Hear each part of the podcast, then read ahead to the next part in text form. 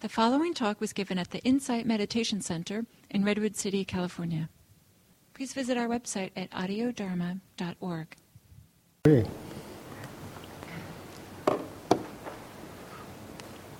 So thank you for having us. Can you hear me? Great. Love it when technology works. So yes, thank you for having us. It's always an honor to be here at IMC. We actually feel very supported by this community and by Gil himself. People have been coming in from this community, meaning into San Quentin State Prison, for a good 4 or 5 years, mostly through the chaplaincy training that happens here. As a matter of fact, I think 2-3 weeks from now we have another group of visitors. So I've been working in San Quentin for 19 years and basically been pioneering an application of mindfulness and finding language and implementation of it for a multi-ethnic, incarcerated, and largely underserved population. So mostly people that, frankly, just don't have access to this kind of material. And it's been a wild ride. It's been an incredible journey for me personally. I fell to my knees frequently in gratefulness of having discovered just this path of working this way.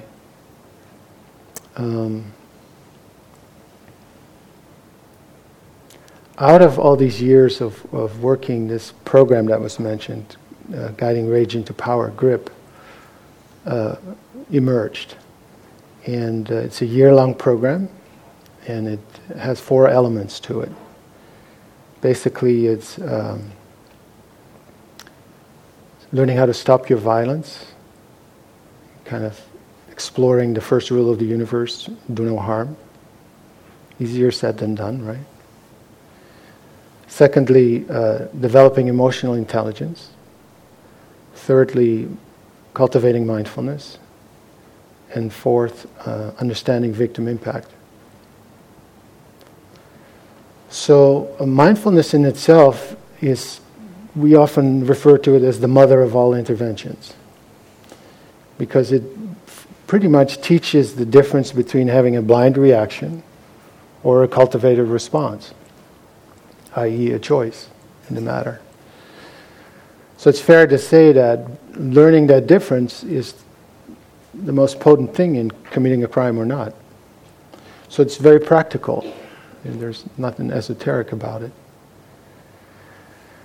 And as we learned how to observe and witness and build a connection more vertically, it also became apparent that didn't necessarily mean you could also make that insight operational on the horizontal level, meaning the world of relationships. And that's where the emotional intelligence piece came in. There's a Native American saying, Navajo saying, wherein they describe an offender in that community as he or she who acts as if they have no relatives. He or she who acts as if they have no relatives. I found that very poignant as a way into exploring, what does it mean to offend and what do we do when someone offends? What if a crime, other than being an offense, was also an inarticulate plea for help? Darn inarticulate, not to underdo that, but a plea nonetheless. What if it was a symptom of a greater social breakdown, right? As the saying referred to, an experience of not being bonded. Accountability tends to emerge through experiencing meaningful relationship. So what if we start looking through that lens? Marshall Rosenberg has a saying about violence where he describes violence as the tragic expression, always, the tragic expression of an unmet need. So what we tried to do is to take all that insight and develop a technology of sorts that says, you know, prison could be a place to transform yourself rather than a warehouse where you get put for a lengthy period of time. So if we have that technology, you know, why not use it, right? It costs $60,000 to house a prisoner in California. I think Stanford's not too far from here, and I think you can get room, board, and tuition for that amount. And the average recidivism rate is 64% in California. So when we started out a while back, our mission statement was to change the mission statement of the Department of Corrections, which really, literally said it was punishment only. That was the task of corrections. It is now called, I think we made a contribution to it. You always have to give away the credit on these things. But I think it's fair to say we made a contribution towards it now being called Department of Corrections and Rehabilitation. However, more money went to changing the stationery than to actual programs. So there's a lot of work to be done. The good news is, as you may have noticed in the news, there's a pendulum swinging towards more rehabilitation, towards more prison reform. So we have 182 graduates over the last 4 years with this program. And most of them are life-sentenced prisoners. Life-sentenced with the opportunity for parole. There's about 34,000 life-sentenced prisoners in California alone. 44, I just learned one was added yesterday. 44 of these graduates are out, meaning, you know, having given a release date by the parole board and left prison. And 0% of them have come back. So we're pretty stoked and proud of that number. It also shows you that there's a different way to do this, because we feel not only are these people out, and over $2.5 million a year gets saved over those people. That's your taxpayers' money. But public safety is improved, preventing re-victimization is achieved while people are being safely released.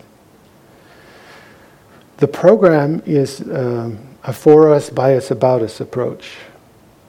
We also talk about it as normative culture, wherein a strong feeling of ownership is urged by everybody who's a stakeholder. That very much includes the men. And so they are trained, a selected number of them, to learn how to teach the program.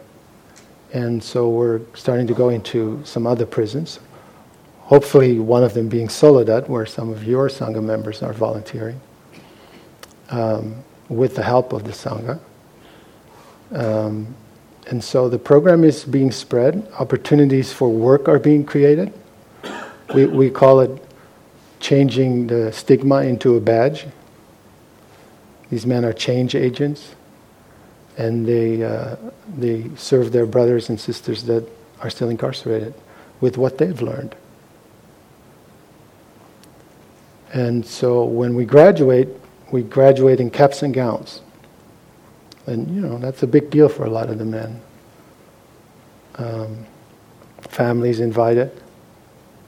And San Quentin Choir breaks the house down. And it's a real festive moment where we say, okay, you know, we don't get to say that these men are safe to be released, but we're saying, we're making a statement that they're ready. Because they have taken a year to learn, to understand the moment that led them to the crime. And the goal has been to never lose a moment like that again. And they sign a pledge, too, of nonviolence. And they do it in front of the community on graduation day. And it's a very moving moment, you know, to be able to give back to communities in Richmond, Oakland, Bayview. Men that are safe and that know a thing or two about how to resolve conflict around them. So I'm going to cut short what I'm going to say because I've brought two of my co-conspirators here, Terrell Merritt and George Luna. I think they're much more than just ex-offenders, but for today we'll speak from that angle. So I want to give them the mic. But I did want to share a little bit what we're learning in the prison, or prisons, I should say now. What are we learning about what it takes to leave prison before you get out? That's the title of our curriculum, Leaving Prison Before You Get Out. So these weren't things that we were after as goals to learn, but that sort of have emerged as, oh, this is what we're learning. What are the criteria, right, to leave prison before you get out? We're learning that being human is having entered a contract to learn how to listen. That learning how to listen, as Tillich said, is the first duty of love. And perhaps the truest expression of worship. We're learning that the cure for the pain is in the pain, as Rumi says. And that in healing, every wound is also a movement that cuts me open. It's not only a cut, it's also an opening. However, if I don't show up for the pain of the cut, neither will I receive the blessing that comes through that opening. We're learning in the words of David Ridge that true forgiveness is not an action after a fact and the result of a process, but an attitude with which we enter each moment. We learn that being free isn't just a geographical fact. It's not just where you are. It's not just the other side of the gate. The heart of being free is not knowing where I am, but who I am. Or maybe even more precisely asking who I am. We're learning to say thank you a lot as a true guide to find our place in the scheme of things. We're learning to accept each person and every situation as our teacher. We're learning to appreciate how true freedom lives in understanding that this moment is all there is, just as it is. And then finally, we're learning that love is not so much a feeling, but a way of being present. So these are the pearls that come out of the hell realm these days, you know. This is really an incredible experiment to be part of. And there's more and more other good programs emerging. And we had a TEDx in San Quentin last week. And the call was made, the call to redesign the way prison happens in America, you know, because these innovations have gone through technology, design, education, medicine, but our prisons are lagging behind so badly. And there's a dignity that we all lose when we don't go there and change that. You know, we all get the limp that, whether you feel it consciously or not. And conversely, when they become hubs of change, rehab universities, we're helping people we never met, never seen, as the poet says. So, enough said. I want to introduce you to Terrell Merritt, who did a chunk of time that he will talk about, and he's been very recently released. How long have you been out now? Almost 3 months. Almost 3 months, okay. Terrell.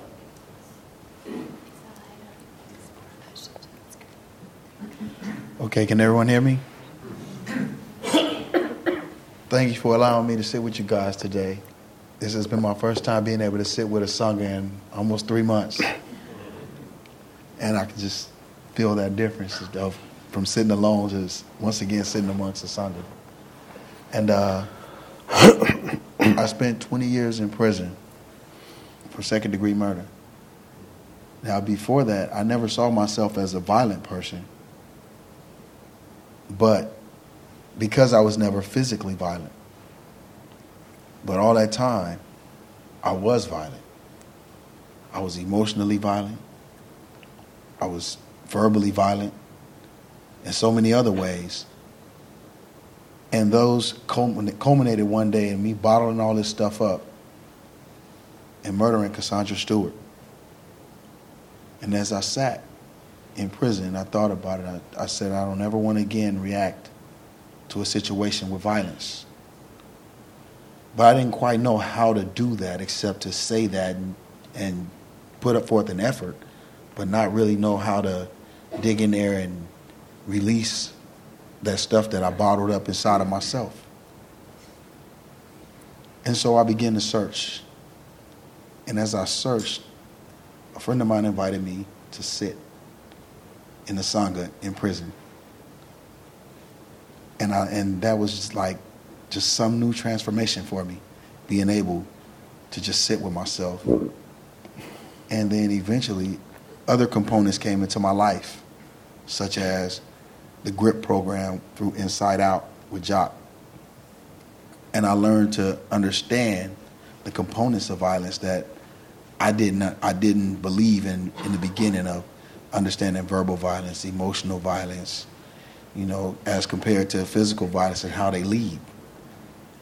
And I also learned how to, there's one acronym that we use called the SETA, S-E-T-A, and it stands for sensations, emotions, thoughts, and actions.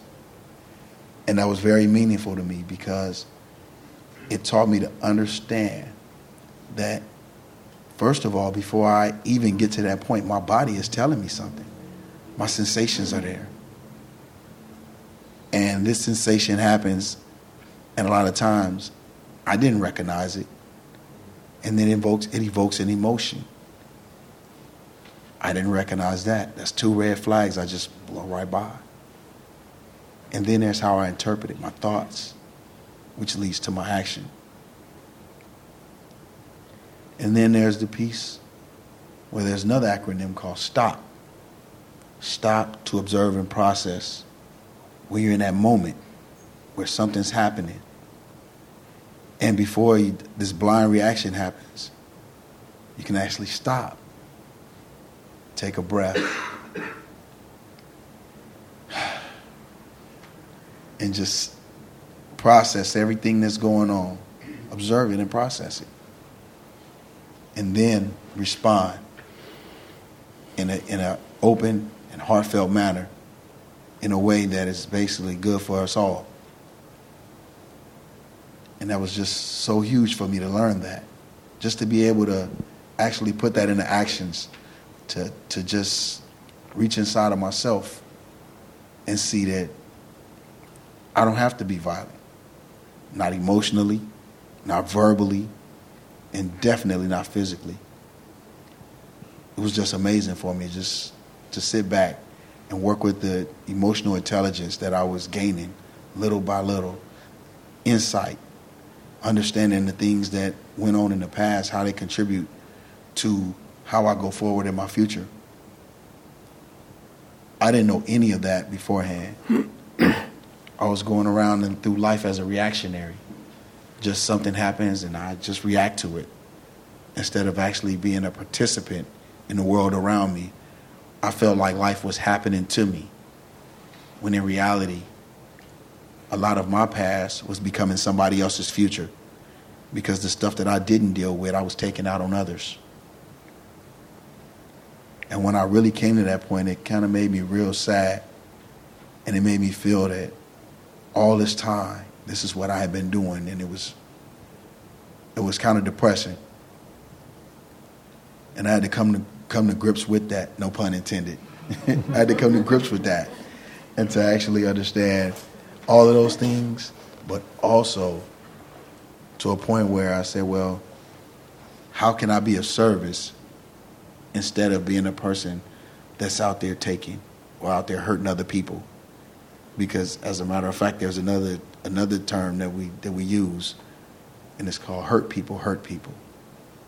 And I was one of those hurt people out there just reacting, hurting other people. But now I'm in a new process of being a healed person out trying to heal other people,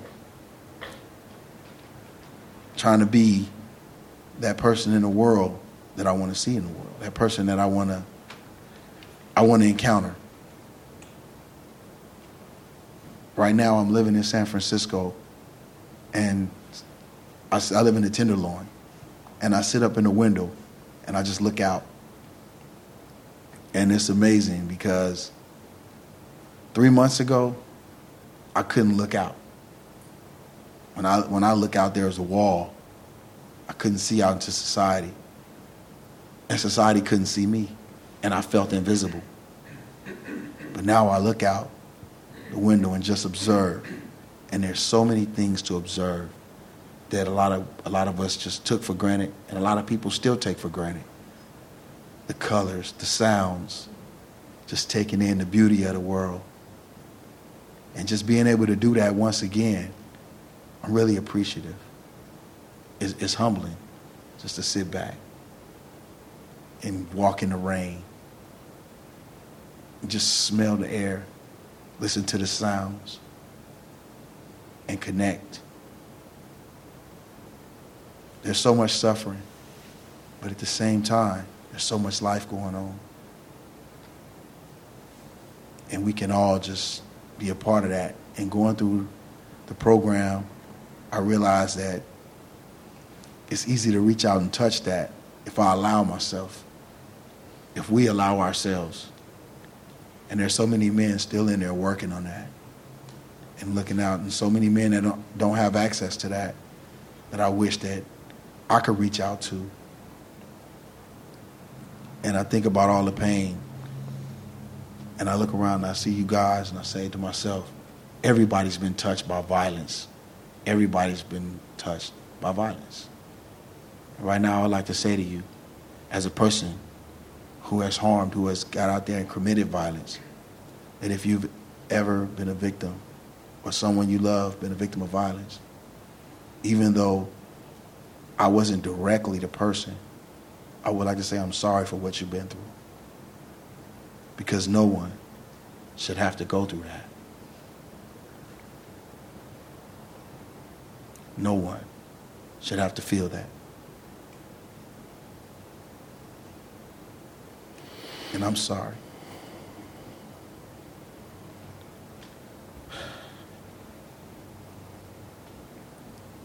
But, excuse me.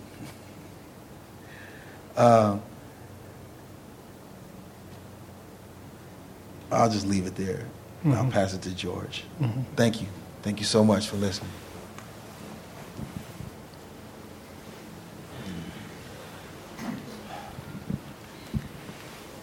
Let's talk. Okay. I'm going to stand because I like standing for what I believe in. My name is George Luna. I'm from Hollister, California, from the Central Coast, over near Salinas by Soledad. And down there, they shoot it up every day down there. It's a very violent area, and I grew up in a very violent environment. I know there's a lot of different factors why it came out the way I did, but I'm on the road to making a change in the world.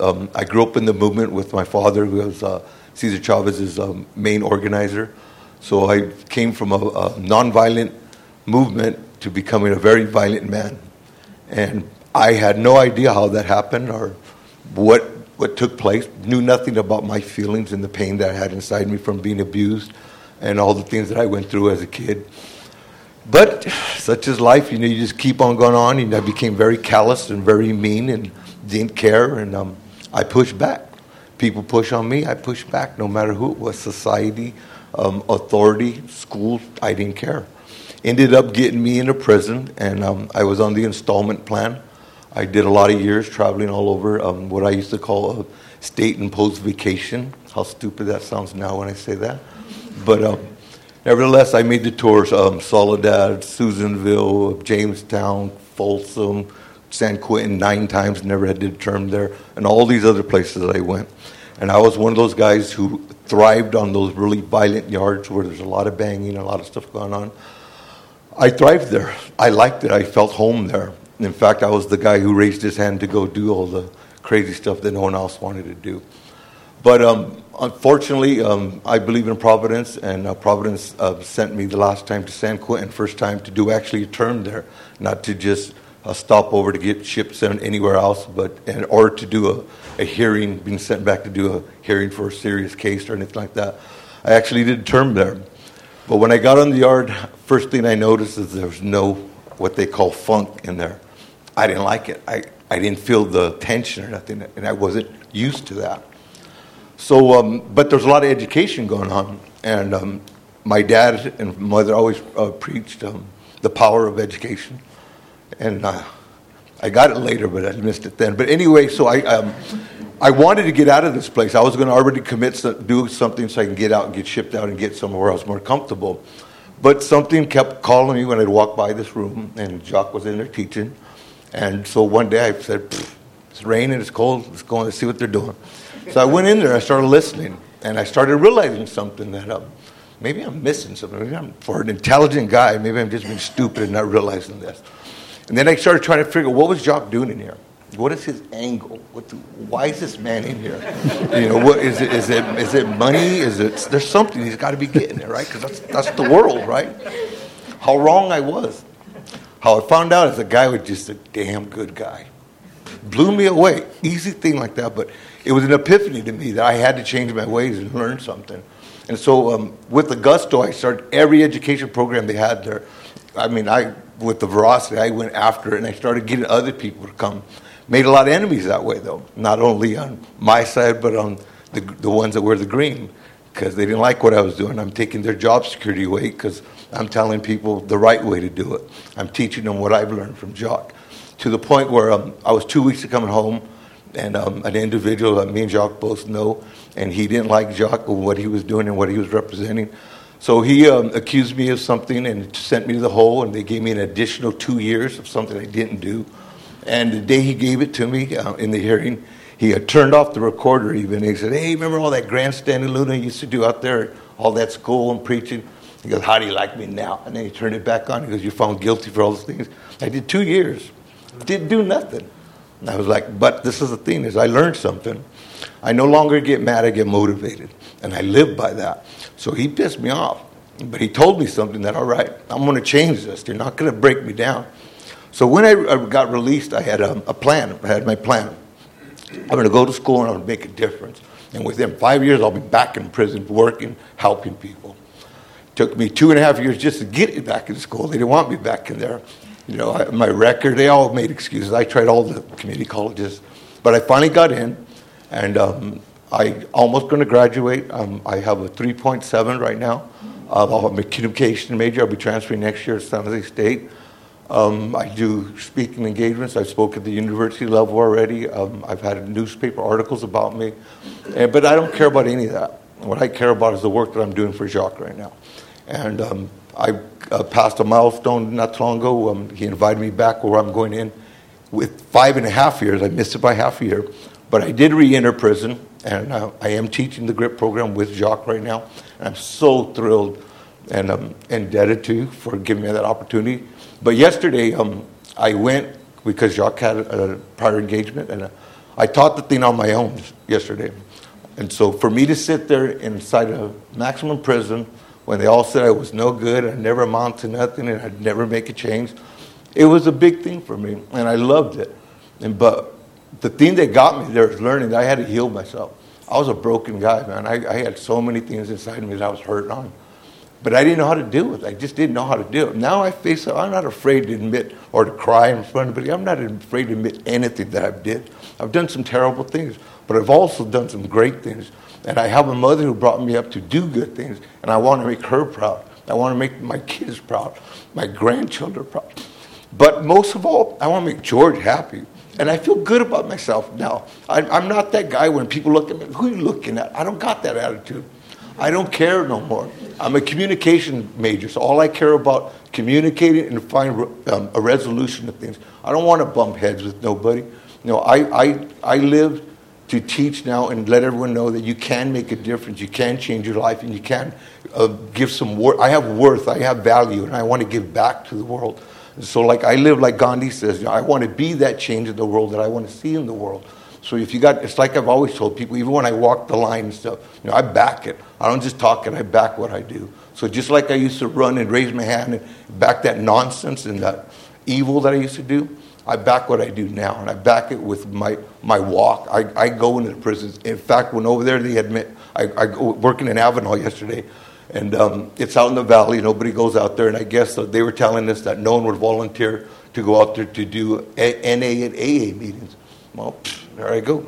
I'm going out there too. You know, I don't care. I'll do whatever I got to do to give back and reach somebody so they can get the message. Now, if I can reach one, I did my job. If I could reach more, then I've done a fantastic job.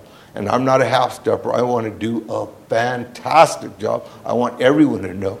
But with support of people like you and support of CDC, who now added that R finally in there, you know, we can do this. Together, shoulder to shoulder, we can do this. We can make a difference and an impact in the world, but it's all about healing.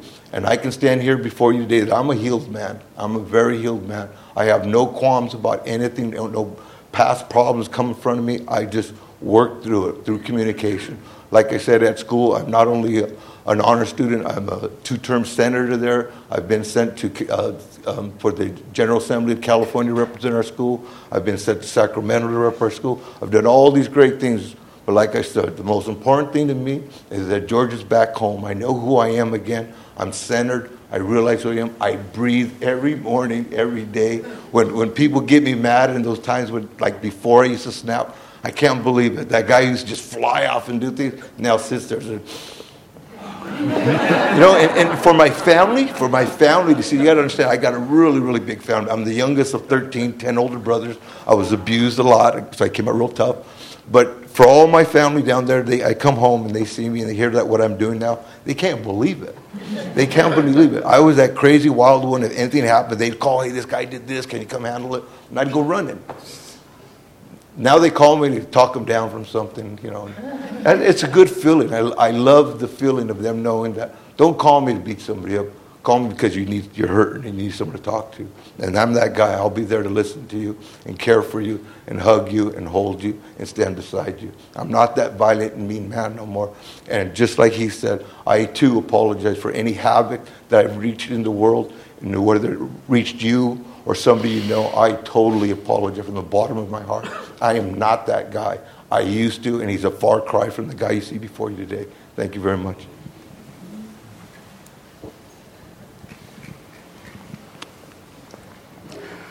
Wow. I think you can spell that backwards. Say it again. Wow.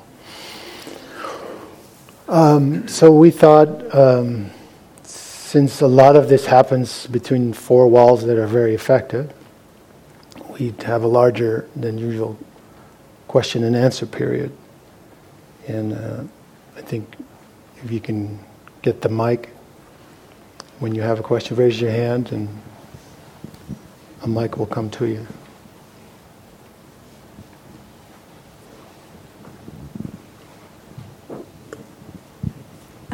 My name is Noreen, and I've actually had a nephew that I visited in Vacaville for 9 years, so it's kind of brought back having to leave him there.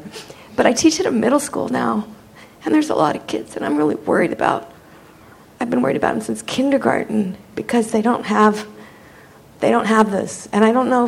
I'm teaching science now, and we start each class with like 3 slow breaths, and I really talk about breathing, but I don't know what they hear. Is there anything that you could suggest that I might be able to say to middle school kids that are, I can see what's happening.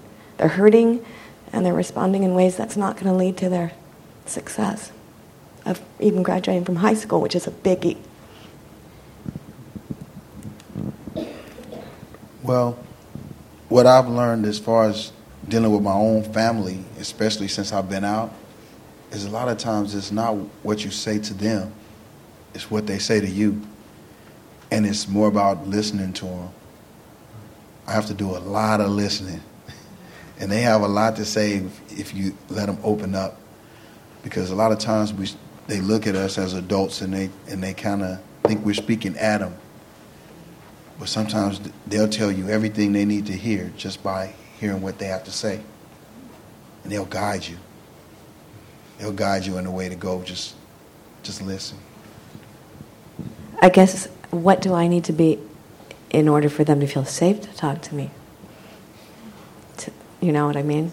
Mm. They aren't particularly talking to me, all of them, mm-hmm. that I would like to talk to me. So in my persona, I think there's something I need to do.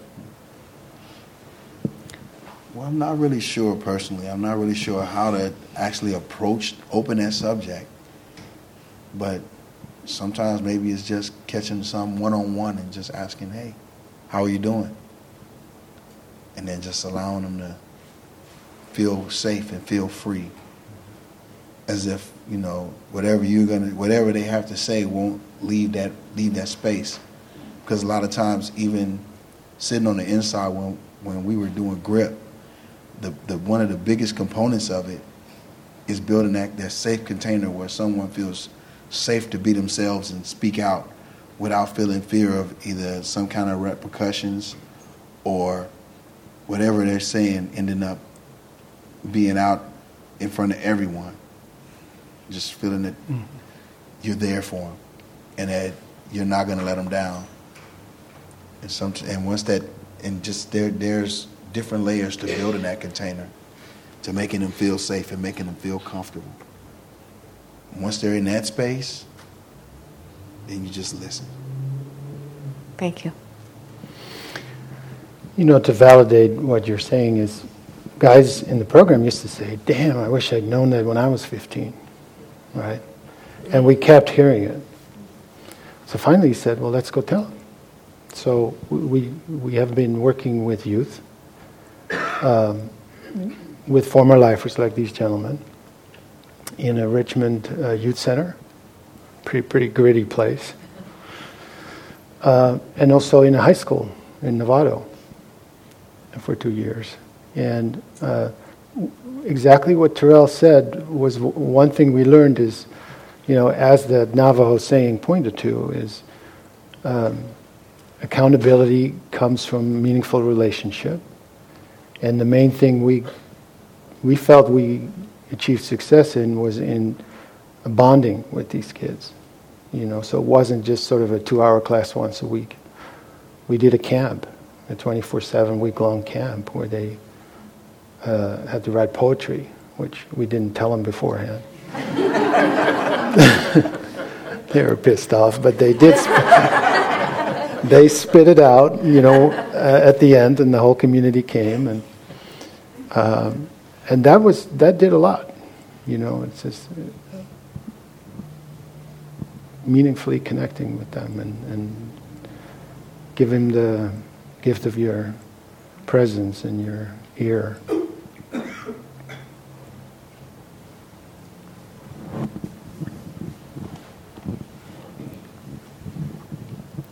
Thank you.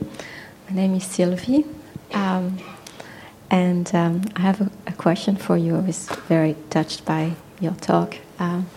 You mentioned that emotional violence was very present in your life.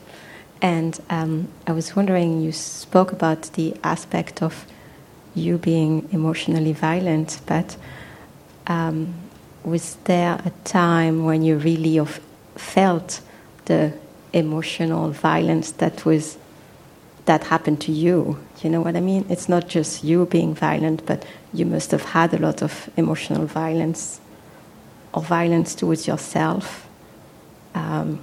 Did you kind of reconcile or think about that, you know? What I'm trying to say is, you know, you are the victim of violence as well. And how did you resolve that in your heart? Like, that's very difficult. Well, yes, it was. I mean, for a lot of my life, I did deal with a lot of emotional violence growing up, as far as not feeling good enough, not feeling that I deserved anything, And in a lot of ways, that led me to sabotage my life.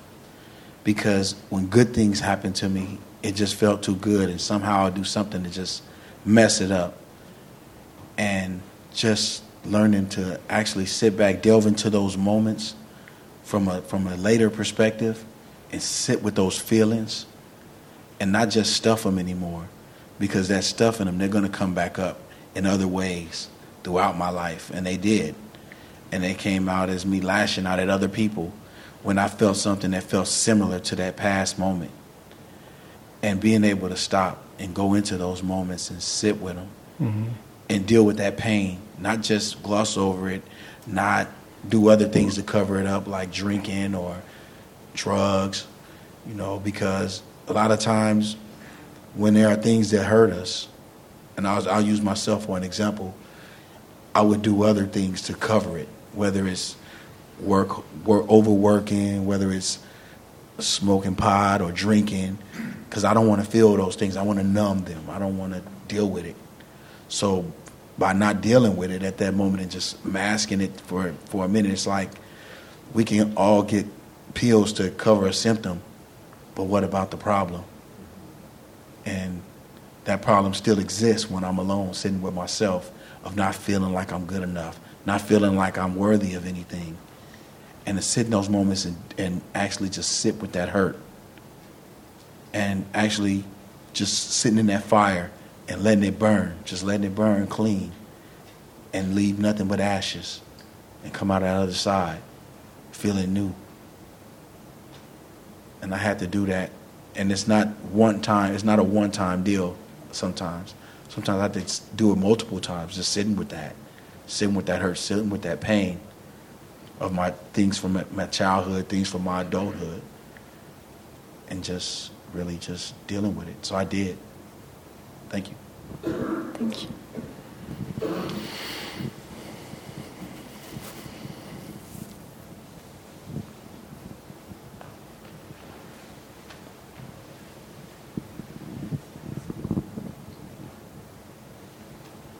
Is it possible to get a copy of those guidelines or goals that you read to us, that for the group that you're doing? You mean the piece I read about what we're learning? Yes. Yeah, definitely. I can give you a copy. You can multiply. What we did is we have flashcards that are part of the curriculum. So the SETA piece that Terrell spoke about, we brought some extra cards near the door, so feel free to take those as well. Okay. I have a relative, a young man who's 20 now, in prison. And so I think, although they don't have that program in his prison, he's in another state, I think that might be something that would make him think something. Mm-hmm. Yeah, we filmed the class for a whole year after years of negotiating. And so we made an instructional video series that is like 85% done. And the goal is to reach as far as we can with that, because a lot of the footage is guys like this teaching the material. And there's a dignity that comes back in when these folks are amplified rather than infantilized, so let's show you how you can be an upstanding citizen. Just look like me and act like me. And, the inference is not so useful there. But to actually put them in front and because this is what happened, there was no rehabilitation. So we found out what to do together. And now we want to spread it.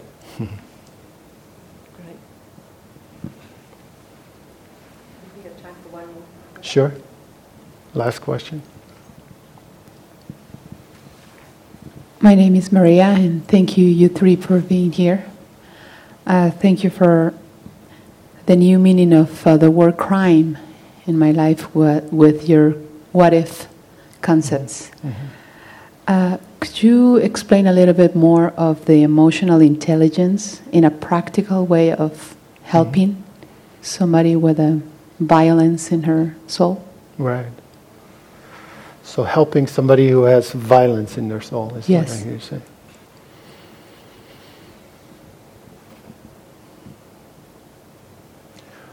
I think, you know, as it says in our mission statement, turning healing, turning violence and suffering into learning and healing. It's built on the premise that there's hurt there. You know, anger is one of our cards. Anger is a secondary emotion. Underneath it are three other prime emotions. There's either hurt, or fear, or some experience of shame or humiliation. So if you are able to get to the feelings inside the feeling of anger, which could be either one of them or all three, right? Then you can sit with that feeling. Sit with that meaning as it announces itself through your body and body signals, you show up for that feeling. That's the sitting in the fire piece that Terrell mentioned. And what happens through this practice of mindfulness is that the states of ego attachment dissolve as you sit with just what is. And you do it together with others, and you take bites as much as you can chew. But that's the practice. And then the other part underneath it is important to inquire is like, well, what's the need? Like the Rosenberg saying, right? Violence is always a tragic expression of a need. Why tragic? Because someone's getting hurt. Why always? Because if it's violent, you get always hurt. So what is the need? Is a very important inquiry, because very often, the hurt people piece is about lashing out from a pain that you don't know what to do with. And so we can take the mystery of, you know, why is there all this violence, with explorations like that. And then, the insight becomes operational as a behavior through practice. It is something you need to cultivate and create communities around cultivating. And the exciting thing is that we know how to do it, and it's totally possible. Thank you. Well, we're just getting going here. So, anything you want to say in closing?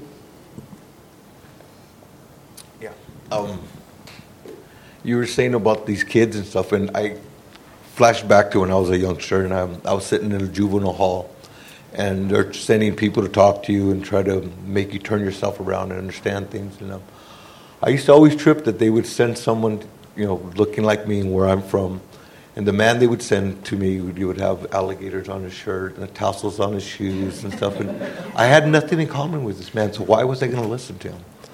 Until I learned that, it's like when I go back now, I've walked that line. I wear those boots that those guys wore. So we have a relationship there.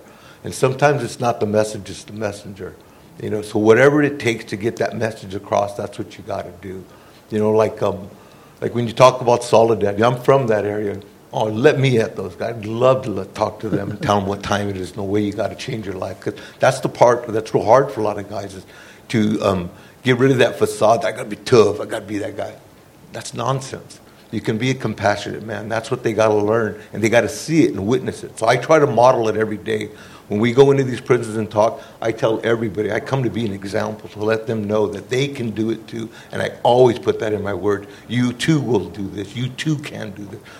To reinforce that we all have worth, that we all have good, and all we got to do is work at it and have that opportunity. And for men like Jacques to bring programs to help, everybody. We can do this together as a society. We really can, but we just got to work hard at it.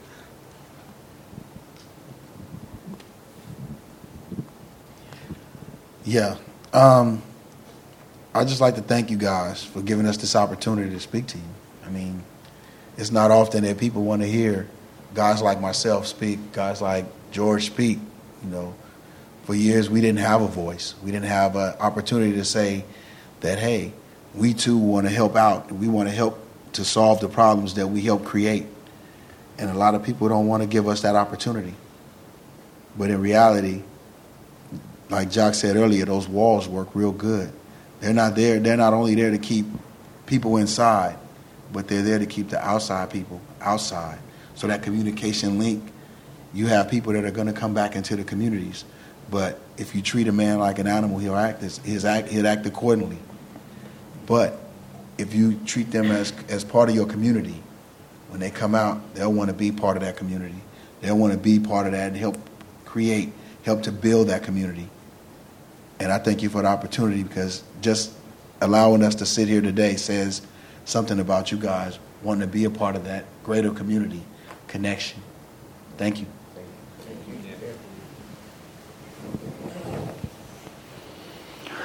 So, yeah, thank you. And thank you for continuing to ask us to be back here and visiting us in the prison system. And thank you for those who have supported us. You know, we're not too high on the totem pole of charities. So it's extremely gratefully received. So, thank you.